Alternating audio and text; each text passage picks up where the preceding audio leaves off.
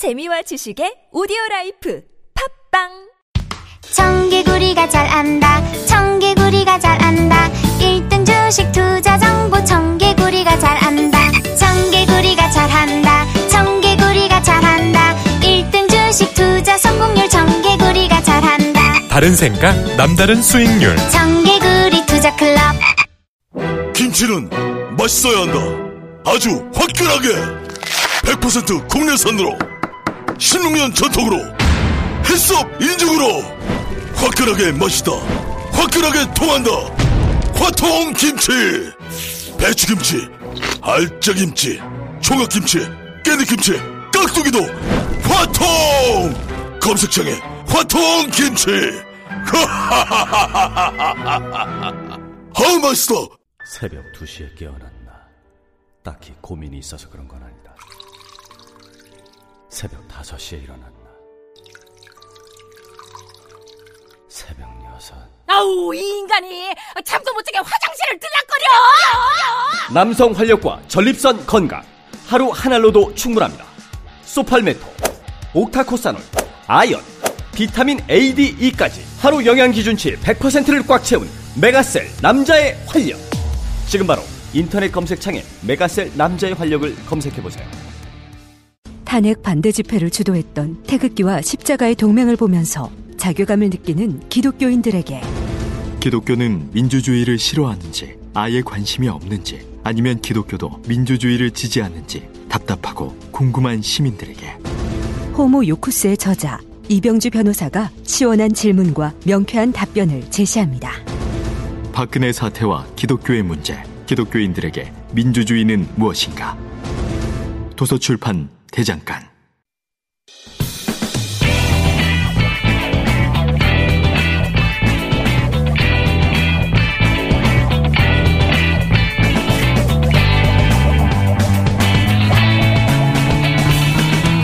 김어준의 뉴스공장.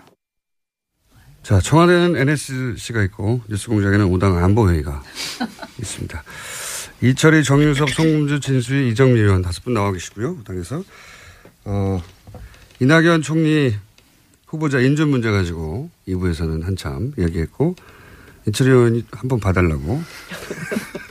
도와달라고 그랬어요. 도, 아, 도와달라고. 한번 봐달라고. 예. 낮은 자세로. 자, 혹시 그 관련해서 더 이상 하실 얘기는 없으신 거죠? 예, 이건 제가 한 말씀만 더 드릴게요. 예. 어... 야당이니까. 아니, 전 야당의 문제 제기도 우리 원내대표도 그런 말씀하셨습니다만, 우리가 야당일 때 취했던 태도를 되돌아보게 된다, 그런 말씀을 하셨기 때문에 지금 야당의 태도가 무조건 나쁘다 저는 생각하지는 않고요. 다만 인사 전체를 좀 봐주십사. 그러니까 인사 전체, 뭐 이낙연 총리 후보자뿐만 아니라 뭐 전체적으로 지금 코드 인사 안 하잖아요. 가장 가까운 분들은 지금 뭐 해외로 나가고 어 출국할 정도로 코드 인사 안 하고, 이른바 수첩 인사 안 하고 넓게 탕평 인사를 하고 있는 것도 좀 봐주십사. 인사 전체를 좀 봐달라는 거. 그다음에 초반에 문재인 대통령이 펼치고 있는 국정 전반에 대한 것도 좀 어 좀 평가를 해달라. 거기에 대해서 국민적 기대가 상당히 높다면 큰 틀에서 이 문제를 좀 바라봐 주십사 하는 거를 좀 말씀드리고 싶고, 어쨌든 여야가 협치는 약속했잖아요. 지금 누가 이기고 누가 지긴 했습니다만 후보 시절에 모든 당이 협치하겠다고 약속했기 때문에 그 협치라는 거는 옳고 그름을 따져야 되긴 합니다만, 그래도 역지사지하면서 문제를 풀어야 되는 거기 때문에 협치의 자세를 좀 잃지 않았으면 좋겠다, 이런 말씀 드리고 싶습니다. 네, 손금주 의원입니다. 네, 하신 거죠? 네, 네. 좋은 말씀 감사합니다. 좋은 말씀 감사합니다. 근데 저희가 그러나, 협치를 예. 하고 있지 않습니까? 협치를 하기 때문에 드러난 많은 문제점에도 불구하고 총리 인준에 대해서 적극적인 입장인 겁니다. 그리고 전체적인 구도에서 인선을 봐달라는 부분 당연히 저희도 긍정적으로 평가하고 있습니다.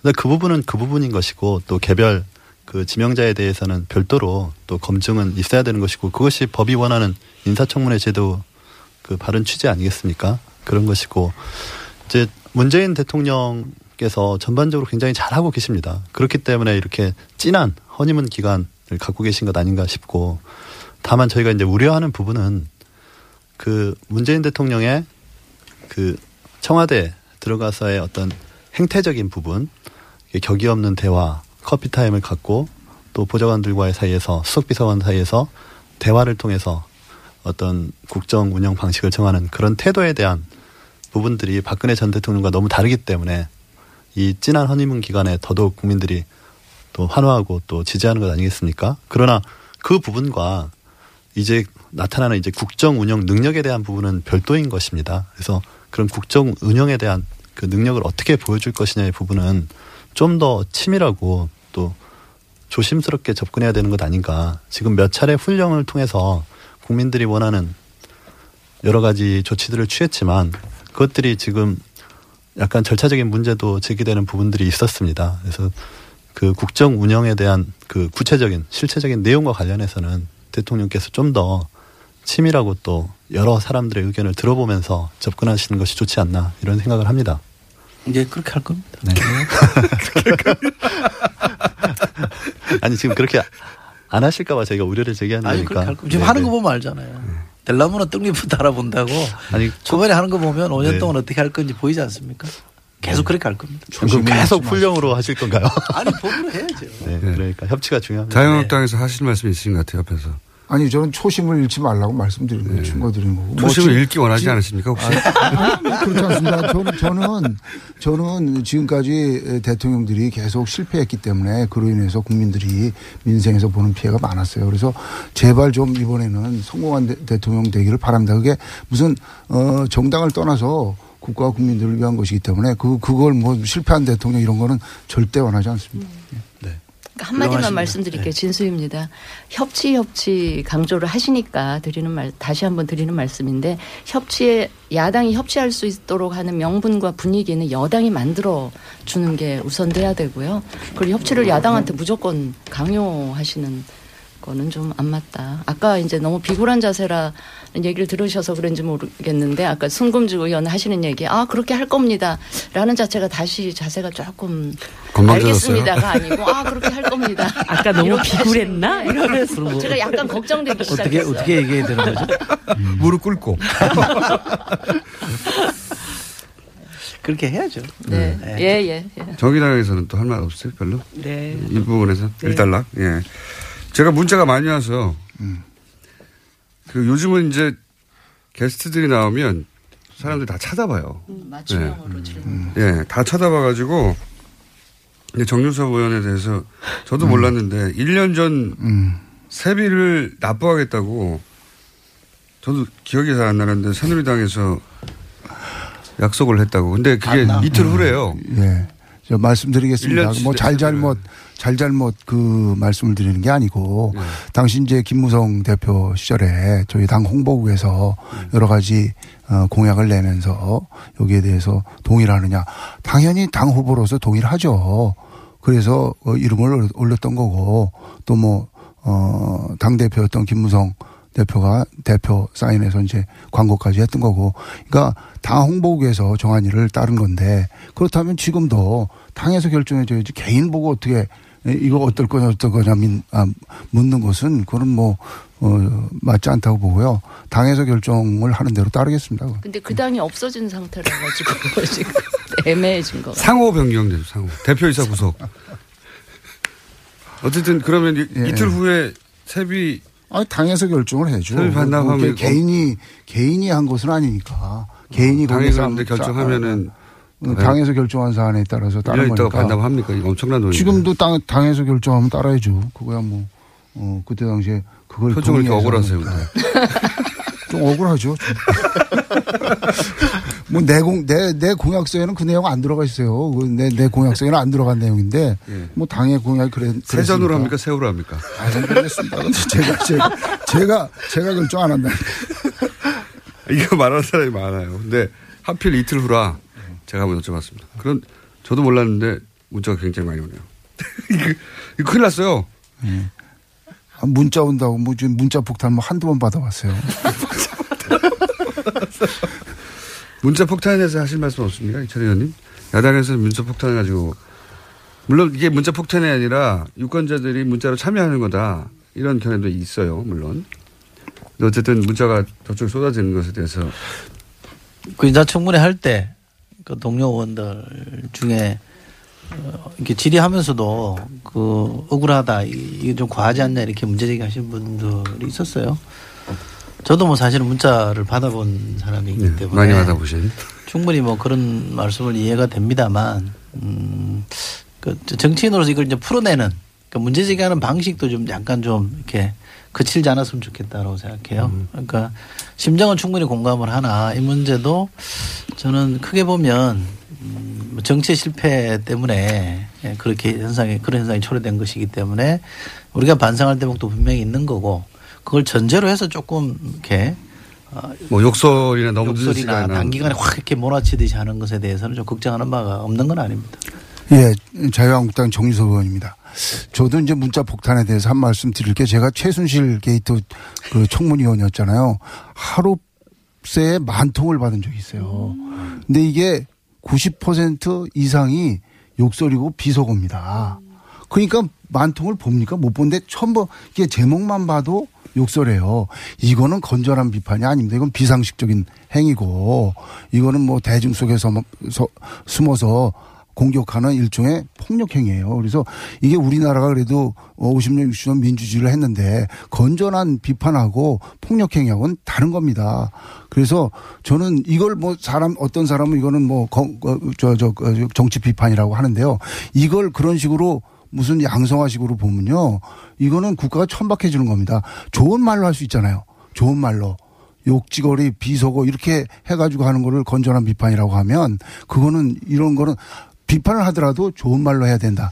저는 그렇게 말씀드리고 싶습니다. 네, 제가 한 말씀 드릴게요. 네. 예, 국민의당 손금주 의원입니다. 그 저희도 이제 국민의당 제가 처음 문자 폭탄을 받아본 게 탄핵 발의 시점과 관련해서 음. 네, 그때 한참 한 일주일 이상 받았습니다. 그리고 이제 간간히 문자폭탄 오다가 최근 또 이낙연 총리 지명자 인준과 관련해서 받고 있는데요. 그 전반적으로는 이렇게 다시 그 단문자를 보내고 이렇게 왔다 갔다 의사소통을 해보면 자신들의 이제 정치적 의사를 표현하는 과정에서 좀 과도한 측면이 있는 것은 사실이지만 음. 대화를 해보면 또 풀리는 면이 있습니다. 그렇죠. 우리 입장을 설득하면. 그래서 제가 봤을 때는 지금 이제 앞으로 사 차 산업혁명 시기가 도래하고 사실 통신이 굉장히 자유로워진 시점이기 때문에 그 국민들의 직접 민주주의에 대한 요구가 굉장히 커진다고 합니다. 뭐 많은 사 차 산업혁명 관련 책에서 그렇게 얘기를 하더라고요. 그래서 그런 문자폭탄도 사실상은 과도기적인 상황에서 그러니까 국민들의 의사표현의 수단들이 이제 아직 정리되지 않은 단계라고 보이거든요. 그러니까 직접 민주주의 형태가 이제 계속 의사표현의 방법으로 나타날 텐데 그래서 그 부분들을 국회가 됐든 또 이렇게 시민사회가 됐든 좀 정리할 필요는 있는 것 같아요. 룰을 정해주는 필요는 있는 것 같은데 어, 여하튼 지금의 현상에서는 그 문자폭탄이라는 게 의원 개개인한테는 굉장히 심적으로 부담스러운 건 사실입니다. 그게 부담스러워 하는 걸 거야 아마. 아니 사실 아, 이정미입니다. 예, 네. 욕먹는 거 좋은 사람은 없, 없죠. 저도 가끔씩 에스엔에스상에 어, 자신이 지지하는 후보에 대한 조금 비판의 얘기를 하면 곧바로 막 여러 가지 이제 댓글들이 달리고, 어, 특히 그, 특, 특히 여성 정치인들한테는 성, 그 다음에 외모 비하, 이런 것으로 이제 댓글을 달면서 이제. 외모 비하는 저도 많이 당합니다.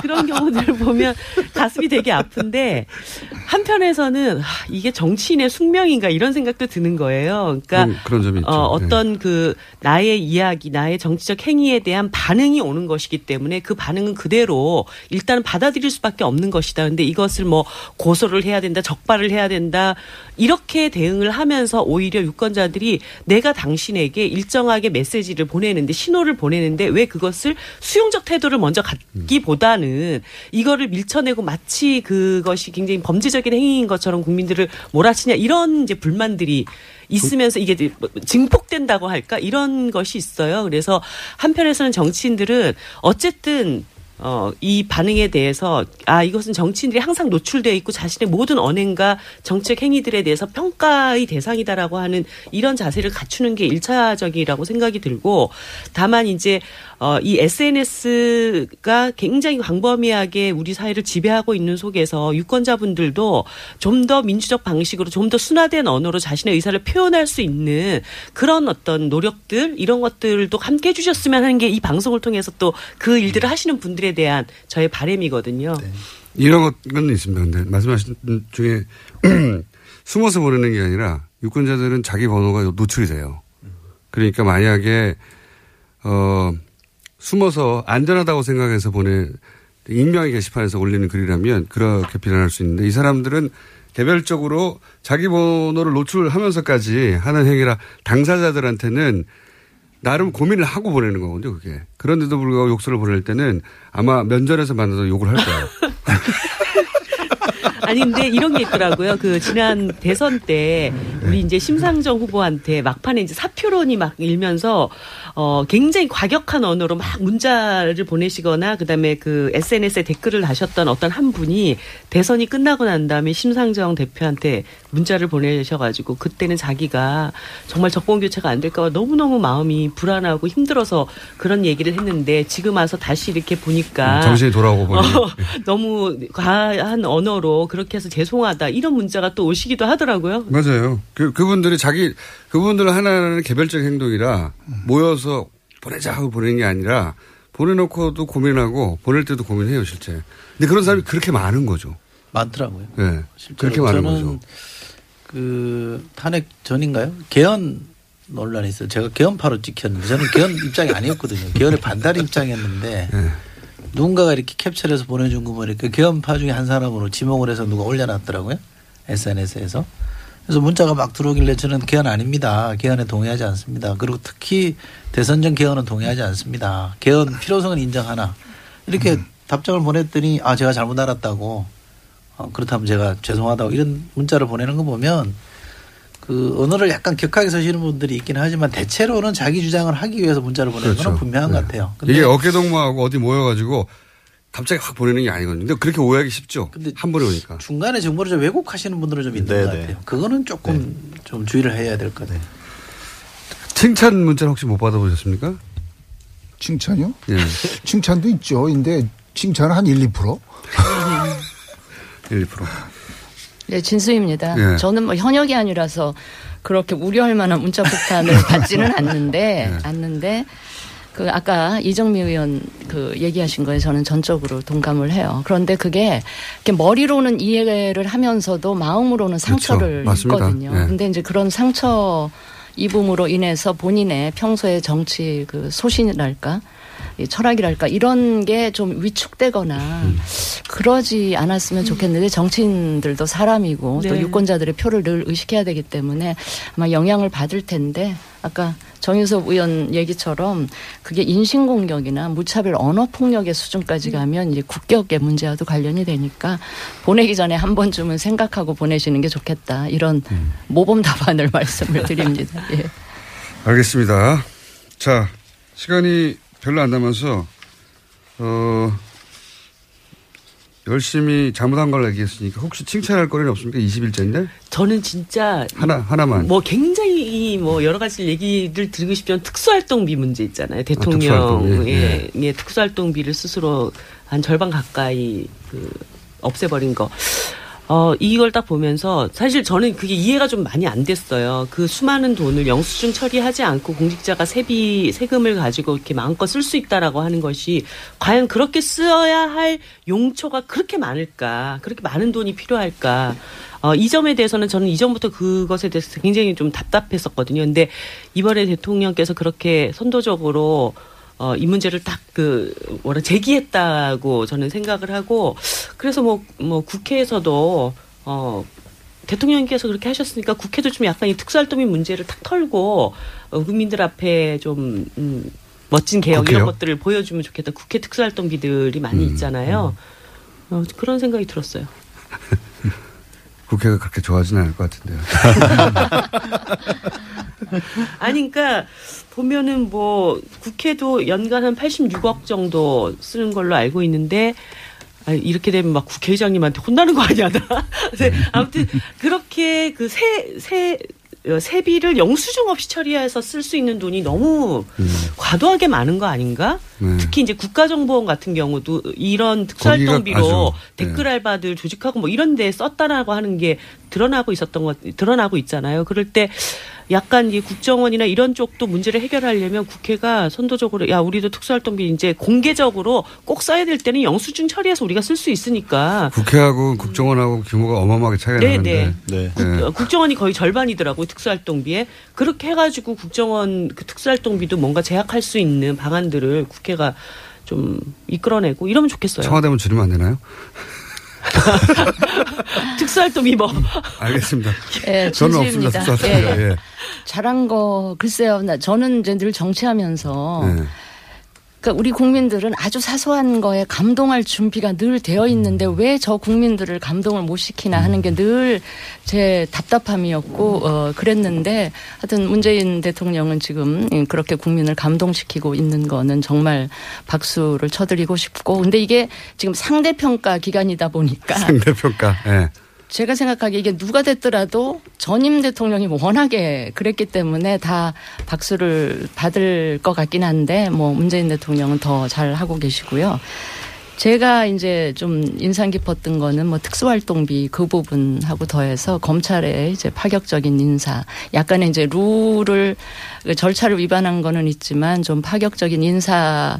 를 통해서 앞으로 이 검찰 개혁에 대한 의지 같은 걸 제가 좀 볼 수 있었다 하는 말씀을 드리고 특히 인사하고 관련해서는 네. 여성 인사를 많이 좀 등용하겠다라는 그 의지가 읽히고 있는 것 같아서요. 특히 이제 피우진 보훈처장이라든지 강경화 장관 내정자의 경우도 저한테는 굉장히 신선한 그런 충격이었고요. 앞으로도 계속 그런 기대감을 가지고 바라볼 텐데 어, 제가 이제 그런 특별한 그 관심을 갖는 이유는 이 박근혜 전 대통령으로 인해서 여성 정치인들에 대한 국민 이미지가 굉장히 부정적으로 바뀌어 있을 텐데 좀 이런 여성들이 능력 있고 이런 여성들이 많이 들어가서 그런 부정적인 이미지를 좀 확 좀 바꿔놓으면 좋겠다라는 생각을 갖고 기대를 갖고 있습니다. 저도 한두 가지만 말씀드릴게요. 한두 가지 이상은 생각 안 나시잖아요. 예, 자유한국당 정유섭 의원입니다. 아, 요번 인사 보면서 저도 사실 그 사람을 참 널리 구해 쓰고 아. 좀 스토리 있는 사람들을 찾아 쓰고 그런 측면에서 굉장히 인상이 깊었어요. 음. 아, 다만 이제 내각 말고 비서진은 옛날로 돌아가는 것 같아요. 비서진은? 옛날 그 노무현 시대 때 사람들로 다시 쓰는 건데 아, 다만 이제 제가 이제 한마디 말씀드리고 싶은 것은 과거처럼 이렇게 또 성벽을 쌓거나 끼리끼리 음. 이렇게 하는 걸로 이렇게 가면 또 그게 일, 이 년 지나다 보면 또 이렇게 성벽이 쌓이니까 그걸 주의해 주시기 바라고 그다음에 아까도 제가 말씀드렸듯이 에, 과거 보지 말고 미래로 가자. 뭐 사대강 감사하자, 뭐 또 또 하자 이런 이런 것들이 자꾸 과거를 파내는 거란 말이죠. 예, 미래로 어, 갔으면 좋겠다는 말씀 어, 드리고요. 그다음에 권위주의 시대로 돌아가면 안 됩니다. 근데 지난번 경총이 비정규직 갖고 반대했더니 뭐 대통령이든 뭐 어, 국가기획위원장이든 경총을 가장 누르잖아요. 그렇게 하지 말고 불러다가 어, 그럼 얘기 들어보자. 어, 너 경총 너희 생각은 뭐냐. 노총만 불러서 듣지 말고 그렇게 권위주의 시대로 들어가지 말고 반발하는 사람에 대해서는 또 끌어, 끌어다가 아, 또 설득하는 그런 과정을 해줬으면 좋겠다 이렇게 어, 네, 그거는 말씀드립니다. 저도 동의합니다. 네, 예, 예. 저 손금주 의원입니다. 네. 왜 칭찬하신다고 그래놓고 그렇게 앞에 했잖아. 욕을 하기 위한 뭐 네. 저는 이렇게 생각합니다. 우리 문재인 대통령께서 어쨌든 뭐 세부적인 사항이야 다 만족시킬 수 없는 거 아니겠습니까? 그렇더라도 새 정부 들어서 국민들한테 어쨌든 희망을 주고 또 상처받은 마음을 달래주는 그런 행보를 계속 보여주시고 있다는 것만으로도 거의 합격점 드려야 된다고 생각합니다. 자, 앞으로 그런 행보 외에 실제 정, 전국 운영 능력을 좀 보여주셔가지고 정말 멋진 정치를 해주시길 바랍니다. 참고로 손금주 의원님은 국회를 빛낸 바른 언어상을 수상하셨어요. 아시겠죠? 아 그래요? 네. 아니 많이 그 사대강 얘기 잠깐만 좀 드리면요. 네. 사대강을 예 사대강을 음. 이대로 지금 둘 수는 없습니다. 어떤 방식으로든 간에 이걸 복원을 해가지고 하천을 제대로 흐르게 하고 사람들이 물 먹을 때 걱정 안 하고 먹을 수 있도록 하려면 거기에 상당한 또 예산이 다시 추가적으로 들어가야 돼요. 근데 이미 이십이조나 되는 엄청난 돈을 들여가지고 음. 이 사대강 이렇게 망쳐놨는데 국민들한테 이걸 다시 복원해야 됩니다. 이런 예산이 음, 필요합니다라고. 저하고 시각이 틀리기 때문에. 아니, 예, 그런 얘기를 하려면 아니 그 이명박 박근혜 정부의 세 차례 감사를 통해서 수질 악화의 원인이라든가 정부의 음. 이 부당한 개입이 있었다라고 하는 것은 감사원에서 이미 나온 겁니다. 그 전 정권 아래서. 음. 그럴 때 이거를 복원을 하려면 이 예산이 필요한데 그러면 책임을 묻지 않고 또 이 사대강 복원을 하는데 막대한 예산을 달라. 이렇게 설득하기 어려운 거라고 전 봐요. 그렇기 때문에 명확한 진실을 규명해야 그다음 문제도 또 해결할 수 있다. 이것을 마치 예전에 어떤 논리로 정치보복의 논리다. 이렇게 보실 문제는 제, 아니다라고 생각이 들어요. 제가 말씀드릴까요? 네. 이거는 나도 얘기해야 될 겁니다. 제가 말씀드릴게요. 사대강은 저희가 따로 마련할게요. 특별 아. 주제라서. 네. 예. 그 경청 관련해서 이건 뭐 약간의 해명입니다만 그 워딩을 보시면 청와대 워딩을 보시면 무조건 잘못했다는 게 아니라 토론으로 풀면 될 일을 왜 무조건 안 된다고부터 하고 나서냐 이렇게 지적을 한 거기 때문에 힘으로 눌렀다 이렇게 보시면 안 되고요. 지금 문재인 정부는 힘으로 뭘 이렇게 누르고 대통령 권위로 이렇게 짓누르고 하는 건 거의 없습니다. 그러니까 그런 오해는 좀 푸셨으면 좋겠고 잘한 점을 얘기하라고 그러니까 이걸 네. 할까 말까 고민이 많이 되는데 그래도 했다가 육효가 날지 몰라서 어. 어느 정당이라고 제가 말씀 안 드리겠습니다만 한때 사십 퍼센트 넘는 지지를 가지고 있던 정당이 지금은 지난주 금요일 날 개막조사 보니까. 어느 정당이라고 말하신다는 게 그게 너무 그 더 디스 같아요. 예, 그럼 자유한국당입니다. 예, 결합조사 보니까 이제 한 자릿수로 떨어졌는데 되게 이제 비도 많이 맞아버리면 그칠 게 없잖아요. 그러니까 지지율이 한 자릿수 되면 사실은 막 이렇게 몰아붙일 수 있는데도 자유한국당이 지금 그러지 않는 것에 대해서는 저는 또 이래저래 의원들 자유한국당 오늘 만나보면 저는 이제 합리적으로 판단하고 있는 것에 대해서는 저는 좀 잘하고 있다. 갤럽을 안 믿기 때문에. 네. 칭찬하고 있는데 지금. 그래서 그 합리성에 대해서 저는 상당히 좀 기대하고 있다는 말씀드립니다. 자, 어, 오늘 이 정도 해야 될 것 같습니다. 왜냐하면 더 가봐야 너무 훈훈하고 어, 박 터지게 싸우고 머리끄댕이를 잡아야 제가 신나고 싸우는 사이에 화장실도 갔다 오고 하는데 다들 너무 담담하시고. 하지만 조만간 다시 이제 싸울 날이 오겠죠. 사대강도 있고. 사대강 하면 또 하실 말씀이 또 많은 네, 분들이 많잖아요. 네. 예. 알겠습니다. 이 사대강에서는 또 편이 다르게 갈리겠죠. 예. 오늘은 여기까지 뉴스공장에서 마련한 사안이 있으면 이분들을 특강 모셔가지고 예. 오당 안보회의를 하는 것으로. 자, 더불어민주당의 이철희, 자유한국당의 정유섭, 국민의당의 손금주, 반 바른정당의 진수희, 정의당의 이정미 의원이었습니다. 감사합니다. 고맙습니다. 네, 감사합니다. 아, 또 떨어졌어. 너 또 입사시험 봤어? 아니, 차량용 핸드폰 거치대 말이야. 여러 개 사봤는데 실패의 연속이야. 떨어지고 시야 가리고 운전석에서도 뭐 알고 뭐 좋은 거 없을까? 싼 것만 찾으니까 그렇지. 제대로 된 거 하나 사서 편리하게 쓰는 게 더 낫지. 그런 게 있어? 그럼 있지. 원, 투, 쓰리 할 때 투. 힘 세다 할 때 힘. 투 힘. 투 힘? 두 배로 힘이 세다는 건가? 네이버 검색창에 투 힘을 검색해 보세요.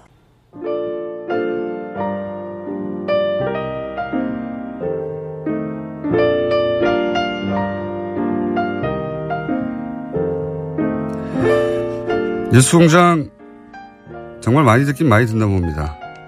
저희 오자 안보회의 하고 났더니 나오셨던 의원님들 이름이 전부 다 실검에 올라가 있네요. 그런데 문자로 이런 게 와 있네요. 이혜원 의원님 말씀 잘하시네요. 네. 진수희 전 의원이었습니다. 네, 목소리가 비슷하시죠?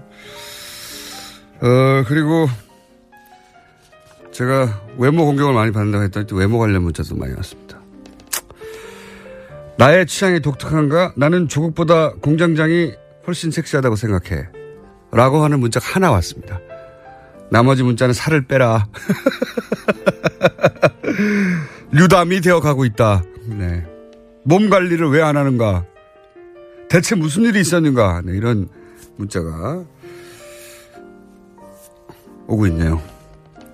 제가 그래서 유월 달부터 몸 관리를 좀 해보겠다고 네, 공개적으로 선언하는 바이고요. 어, 아나벨라 킴이라고 어, 아이디를 쓰시는 분이 보낸 조국보다 공장장. 저는 이 시각이 굉장히 보편적인 시각이 될 날이 머지 않았다. 네.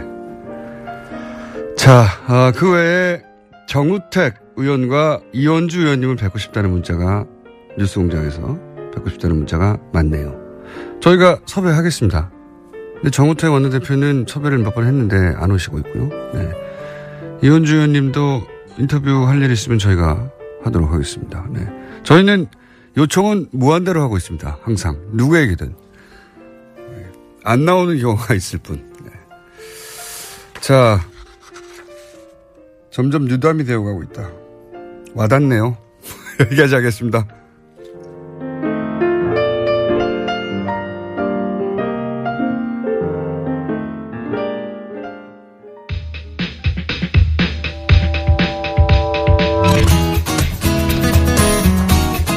자, 오늘 좀 시간을 넉넉하게 잡았습니다. 워낙 대선 기간 혹은 그 전에 짧게 짧게 말하다 말고 끝내는 시간으로 유명했는데, 예, 외신을 통해서 세계 정치를 접해보는 시간으로 이제 시작했죠. 사단법인 임문결 연구소 소장이자 르몽드디플로마티크, 르몽드에서 발간하는 굉장히 격조 높은, 어, 우리나라에서도 번역돼서 나오는 르몽드디플로마티크의 편집위원, 예전엔 편집장이었습니다. 이렇게 길게 소개하는 것도 처음이에요. 시간이 없어서 대충대충 소개했는데. 임상훈 의원님 나오셨습니다. 안녕하십니까? 네, 안녕하십니까? 네. 너무 기신 거 아니에요? 좀 여유가 있다 보니까 네. 길게 설명이 드렸습니다. 네. 르몽드 디플로마티크. 지난번에 르몽드 기자, 네. 르몽드 특파원, 아시아 특파원 왔을 때 에, 통역도 해주셨죠. 네. 네. 그 르몽드 기자를 통역 그 끝난 다음에 다시 만나가지고 네. 잘 하더냐 물어봤더니 네. 어, 굉장히 전문적인 용어를 잘 이해하고 잘 하시더라. 그러나 어처구니 없는 데서 이상한 발언을, 이상한 불어를 쓰는 것도 같았는데, 그거는 그분의 취향인지 유머 감각인지 잘 모르겠다. 그런 일이 있었어요? 네, 그런 얘기를. 네.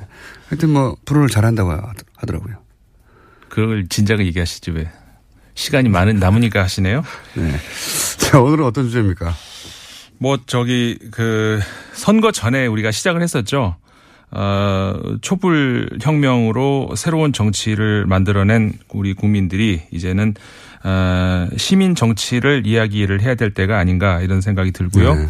그래서 세계에서도 어, 이미 지난주, 지지난주였었죠. 그 다중 이야기를 하셨습니다만은 어, 이미 그 시민들의 정치에 참여하는 어떤 그런 그 순도라든가 아니면 그러니까 형태가 어, 과거와는 다른 이런 형태로 가고 있고 실제로 어, 많은 나라에서 어, 이전에 보지 못했던 그런 시민 정치 실험들을 하고 있거든요. 이제 그런 관련 이야기를 어, 하나씩 음. 전해드리겠다 얘기를 했었는데 대선 관계상 한 번밖에 못했었죠. 네. 그래서 이제 대선도 끝났고 그 이야기를 해보려고 합니다. 그래서 뭐 최근에 나오는 그런 문자 폭탄 얘기도 나올 것이고, 네. 그 다음에 뭐 특정 정치인에 대해서 예전에 이제 비하하는 발언으로 그 지지자를 빠라고 표현했었죠. 네, 네. 그랬죠. 그 표현이 처음 등장한 게 제 기억으로는 노무현 대통령 지지자들을 노빠라고 네. 비하하며 공격했던 게 처음이에요. 네네. 그게 대략 어, 이명박 정권 시절에 시작된 어, 표현이기도 한 걸로 제가 기억하는데 그게 이제 뭐 빠를 붙여서 여러 가지 표현을 하다가 최근에 이제 문재인 대통령이 당선되니까 이제 당연히 문빠라는 표현도 등장하게 됐고. 예. 그런데 그러니까. 이게 집단으로 이들이 문자 폭탄을 보내는 것이고 조직적으로 보내는 것이고. 뭐 여기까지 와 있어요. 네. 네. 그런데 이 문자 폭탄이라고 하는 것도 사실 아까 뭐 앞서서 이제 정치인분들 말씀하시는 걸 제가 밖에서 잠깐 들었는데 이 표현 자체가 잘못된 건 아닌가 이런 생각이 네, 들어요. 저도 뭐 그런 얘기를 어, 뉴스공장에서 이미 했습니다. 문자 폭탄이 아니고 네. 네. 받는 그러니까 받는 정치인 입장에서 보면 여러 사람이 한꺼번에 보내는 게 폭탄이지만. 보내는 사람은 자기 번호를 노출시키면서 그렇죠. 개별적인 정치적 그렇죠. 의사 표현을 하는 거군요. 네. 네. 문자 그 번호가 남기는 남겨지는 그런 형태로 이제 보내기 때문에 사전에 보내기 전에 고민을 한다. 아까 그 말씀하셨잖아요. 네. 그런 경험이 저도 있어요. 그러니까는 댓글을 쓸 때 이 댓글이 내 아이디가 노출이 되는 댓글인데 내가 이 말을 쓰면 어떤 이런 고민을 하고 나한테 돌아 불이익은 없을까 그렇죠. 그런 네. 데, 저 고민을 하고 댓글을 쓰거든요. 네. 그렇기 때문에 이제 그런 것이 이제 말씀하셨던 게 적절하고 어, 이 일단 그 폭탄이라는 말 자체가 우리가 이제 부정적이죠. 부정적이잖아요. 네. 예를 들어서 뭐 세금 폭탄 이런 말은 쓰지만 네. 월급 폭탄 이런 말은 안 쓰잖아요. 월급 많이 받았다고 월급 폭탄 그런 말 안 쓰고 로또 폭탄 이런 말 안 쓰잖아요. 네. 좋은 데는 쓰이지 않고 어쨌든 부정적인 의미로밖에는 쓰이지 않는데 물 폭탄 이런 거. 그러니까는 일단 어떤 설, 설명적 가치보다 언어로서 이 가치적인 그런 판단을 하게 되는 어떤 그런 용어가 되는 거죠. 프레임으로 딱 가두는 거죠. 부정적으로. 네. 국회의원들에게 문자를 많이 보내는 것은 폭탄이다라고. 그렇죠. 그래서 잘못된 겁니다. 이거는 네. 좀 우리가 저 나눠서 생각을 해야 될 것 같아요. 예를 들어서 국회의원들한테 칭찬하는 문자 폭탄이 같다. 그것도 싫을까요? 그렇진 않을 거 아니에요. 네. 그러니까 이 욕설이 담긴 어떤 그런 문자. 그다음에 대량으로 한꺼번에 쏟아져 들어오는 문자. 이거 두 개는 구별해야 됩니다. 그러니까 네. 욕설이 한꺼번에 들어왔다. 그래서 이제 문자 폭탄 이렇게 하는데 욕설은요. 단 하나의 문자가 와도 기분 나빠요. 그건 폭탄이 아니라 어, 친구한테 받아도 그건 기분이 나쁘죠. 그러니까는 욕설이 욕설을 받았을 때 그건 당연히 좋을 사람이 없고 그거는 하면 안 되는 거고 그건 당연히 이제 부정적인 그거를 뭐 칭찬하는 사람이 어느 세상에 누구도 없죠. 그거는 그러니까는 나쁜 거 그건 제외하고 그 다음에 그 정치인들에게 문자를 보내서 특히 내 개인 번호까지 기록이 남는 그런 문자를 보내서 내 의사를 전달하는 것 그 자체만을 요구를 할 수는 없는 거거든요. 다만 그게 이제 한꺼번에 들어왔다. 그래서 이제 그 불만이다라고 얘기를 하신다면은 저는요 거꾸로 어 개인적으로 제 얘기를 잠깐 하면 저는 문자 받는 거라든가 아니면 에스엔에스라든가 이런 거 사용하는 거 굉장히 싫어합니다. 그게 날아오는 거 싫어해요. 근데 뭐 일 때문에 혹은 뭐 인간관계 때문에 어쩔 수 없이 하는 경우가 있지만 선거철만 되면 정치인들이 날아 보내는 그 문자 저는 아주 그냥 죽을 지경이거든요. 그게 문자 폭탄이에요. 네, 그, 그러니까는 그 이야기를 왜 안 하시죠? 그 정치인들 그것도 거꾸로 생각을 하셔야 돼요. 왜 그걸 한꺼번에 어, 받기 싫은 그 일반인들한테 문자를 보내시는지. 그리고 선거철만 되면은 밖에서 스피커로 이렇게 스피커 설치한 차량이 돌잖아요. 저는 저한테 굉장히 방해돼요. 일하는데 방해되고 연구하는데 방해되고. 뭐 밤에 안 하니까는 뭐 상관이 없습니다만. 그게 유세 폭탄이에요. 그러니까 왜 그런 폭탄은 얘기 안 하시고 본인한테 싫은 것만 얘기를 하시는지. 기본적으로 폭탄이 되려면 동일인이 같은 메시지를 반복적으로 그렇죠. 보내는 소위 매크로 네. 이 행위가 있어야 폭탄이라고 하는 거죠. 이 정치인들이 받는 거는 본인들은. 어, 한꺼번에 쏟아지니까. 그렇죠. 그러니까 이런 거잖아요. 보낸 사람은 한, 한 번 보낸 거예요. 받는 맞아요. 사람이 네. 여러 개. 그러면 선거도 마찬가지 아닌가요? 나는 한 표 줬는데 저 국회의원 받는 사람들은 수만 표, 수십만 표를 받는 거잖아요. 왜 그거는 그러면은 폭탄이라고 얘기를 안 하죠? 그러니까. 득표 폭탄이죠. 그러니까 득표 폭탄 받는 거는 왜 안 싫어하세요? 그러니까, 정치, 그, 저, 국민들의 한 사람 한 사람의 행위를 어떤 그 한꺼번에 나한테 왔다고 해서 비난을 한다. 이거는 적절하지 않은. 물... 그래서 제가 이제 문자 폭탄이 아니라 문자로 항의하는 거거나 네. 문자로 참여하는 거거나 문자로 민심을 전하는 거거나 네. 그렇게 받아들일 자세가 돼 있어야 돼요. 그렇죠. 기본적으로. 정치 그게 싫으면 스마트폰을 쓰지 마셔, 마셔야죠. 아니면 정치를 하지 말든가요. 네. 그러니까 욕설은 분명 아까도 말씀드렸듯이 단 하나의 문자가 와도 그거는 안 되는 거죠. 기분 나쁜 건. 저는 사실 욕설도 어, 하면 안 되는 거지만 어쩔 수 없이 하는 사람들도 있어요. 그 감정을 표현할 방법이 없어서 길 가다가 근데 그런 분들은요. 자기 전화번호를 노출하며 자기보다 훨씬 힘이 센 국회의원에게 그렇게 보내는 거거든요. 그렇죠. 가만히 생각해 보시면 내가 내가 아는 어떤 국회의원에게라도 욕설이 담긴 문자를 쓸 수 있을까 생각해 보면 쉽지 않은 일입니다. 네, 그렇죠. 그 정도로 격해진 분들은 그 사람이 눈앞에 있으면 눈앞에서도 욕을 할 거예요. 네. 그러니까 그런 정도로 내가 하는 정치 행위가 국민들한테 혹은 유권자에게 격렬한 반응을 일으키구나. 이렇게 이해해야지. 내가 자연인으로 욕을 먹어서 기분 나빠. 이렇게 하면 정치 못해요, 앞으로는. 맞습니다. 네. 어떤 의미에서는 그래서 그 문자 폭탄을 받으시는 분 있고, 어, 문자는 커녕 뭐 진짜 주목을 못 받는 정치인도 아마 있으실 거예요. 하태경 의원이 그런 말을 했어요. 문자 폭탄 올 때가 좋은 거라고. 그렇죠. 그 말 하셨죠. 어, 저는 그 전적으로 동의하는 것이 뭐 인터넷 써보신 분들 다 아실 겁니다. 내가 글을 썼는데 그 밑에 욕설이 달린 것하고 아무 그 흔히 우리가 우풀. 우풀이라고 하죠. 네. 어떤 것이 더 기분이 나쁜지. 욕설 열 개가 훨씬 나아요. 그 써보신 분들은 알 겁니다. 맞습니다. 그래서 이제 그런 음. 이야기들을 겸해서 그 결국은 시민들의 그 정치 참여 이런 것들은 앞으로는 어떻게 그 빠져나갈 수 없는 그리고 이제 이건 대세죠. 어 그래서 이건 전 세계적인 현상이 이제 앞으로 어쩔 수 없어요. 네, 맞습니다. 이렇게 변화할 수밖에 없어요. 네. 어 그래서 음. 어 그 이 다른 나라의 경우 시민의 그 정치 참여 이런 것들을 봐야 되겠는데 어디까지 갔느냐. 네, 네. 오늘 같은 경우에는 아일랜드 사례를 하나 들어드릴까 싶어요. 아일랜드 같은 경우 그러니까 그 이외에도 다른 나라들이 이제 많이 있는데 그 차차 소개를 해드리고요. 아일랜드 같은 경우에는 잠깐만요. 네. 어떤 분이 문자 폭탄이 아니고 문자 세례다.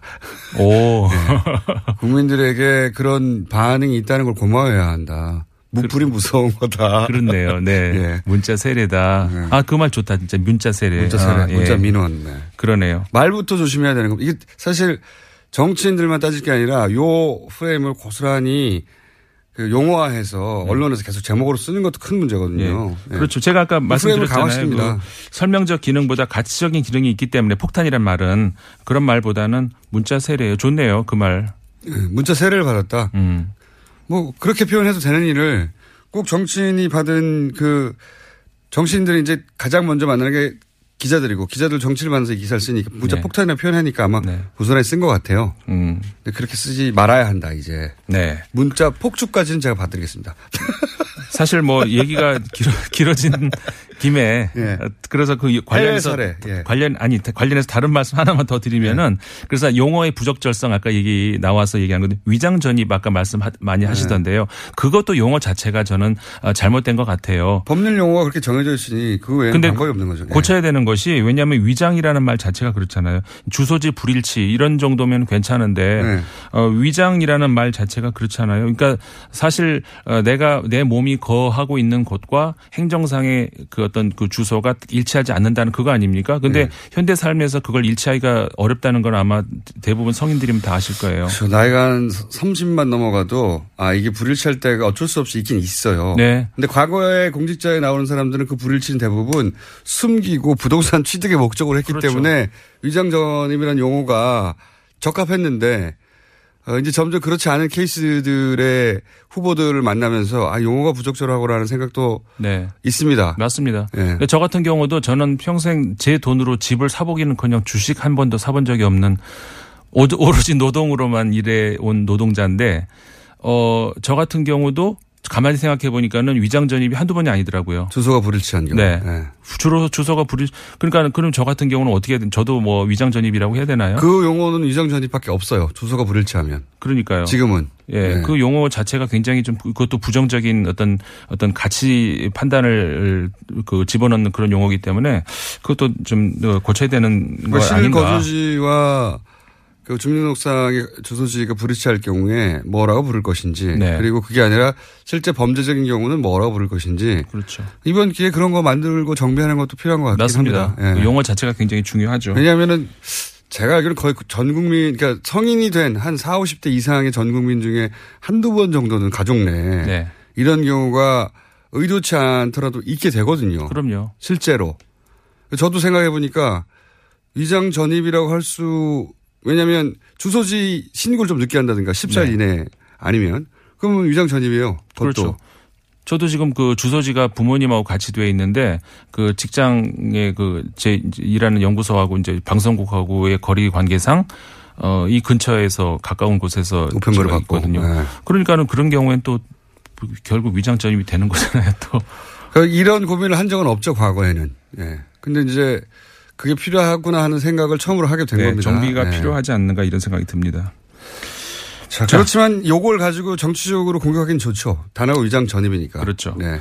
그래서 이제 용어부터 정리를 해야 되는 것 아닌가 이런 생각이 들기는 하고요. 실제 위장 전입 그러니까 사익을 목적으로 한 그러니까 현행법 위반의 위장 전입도 많이 있을 거예요.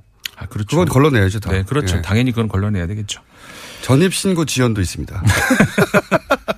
어쨌든 전입신고 지연만 있는 건 아니거든요. 네. 여기는 많은 케이스가 짬뽕되어 있기 때문에 용어 용어 얘기다 보니까 너무 길어져 버렸네요. 주제로 들어갈 수 있을까요 오늘? 이 분 남았습니다. 한번 해보세요. 알겠습니다. 그 이 분 오늘 시간 길었는데도 결국 이렇게 되는데. 적당을 하면 길어져. 그래서 그 아일랜드 경우를 말씀을 아일랜드? 드리자면은 예. 그. 헌법을 고치는 데 있어서 그리고 물론 다른 법도 마찬가지고 시민들이 직접 참여를 합니다. 이런 나라가 아일랜드만 있는 건 아니고 많이 있는데. 투표라는 최종 행위뿐만 아니라 그 전에. 그렇죠. 그 전에. 헌법을 고칠 때도. 오. 그렇죠. 그, 바, 그 의원들이 그 법을 만들어서 그것을 이제 묻는 어떤 그런 그거를 동의를 한다. 그런 행위가 많이 아니고. 공청회 수준이 아니라. 그렇죠. 공청회 수준이 아닌 거죠. 이미 그 전에 어, 그 시민들이 그러니까 총 백 명으로 구성이 되는데요. 지금 현재 일 년 동안에 저 작년부터 지금 그 기간 안에 있어요. 한 명이 이제 그 의장이 되고 구십구 명을 그러니까 뽑는 거죠. 일반 국민에서. 네. 무작위예요. 무작위로 뽑아가지고 물론 이제 그 사전에 어 이게 가능한 사람인가 시간적으로 가능한지 음. 아니면 어떤 병이라든가 참석이 할 수 있는지 이런 것들을 저 한 다음에 여기서 이제 우리가 문제가 될 수 있을 거라고 생각하는 게 이거죠. 전문성이 없는 거 아니야? 이런 생각할 수 있잖아요. 근데 이미 이 아일랜드에서 실험을 해봤고 남았습니다. 예, 많은 경우에도 전문성이 문제가 되지 않는다 이런 이야기는 이미 이제 지금 네, 그럼 좋습니다. 요 주제를 다음 주에 다시 다음에 하는데 꼭 예, 다시 말씀을 드리겠습니다. 핵심은 뭐냐면 이겁니다. 문자를 보내는 정도가 아니라 헌법을 만드는데 네. 직접 참여하는 수준까지 가 있다. 그렇죠. 이거를 문자 정도 문자 가지고 얘기할, 얘기할 다, 아니라 단계가 아니다. 지금. 예. 여기까지 하겠습니다. 임상훈 의원이었습니다. 감사합니다. 네, 감사합니다. 저는 김어준이었습니다. 내일 뵙겠습니다. 안녕.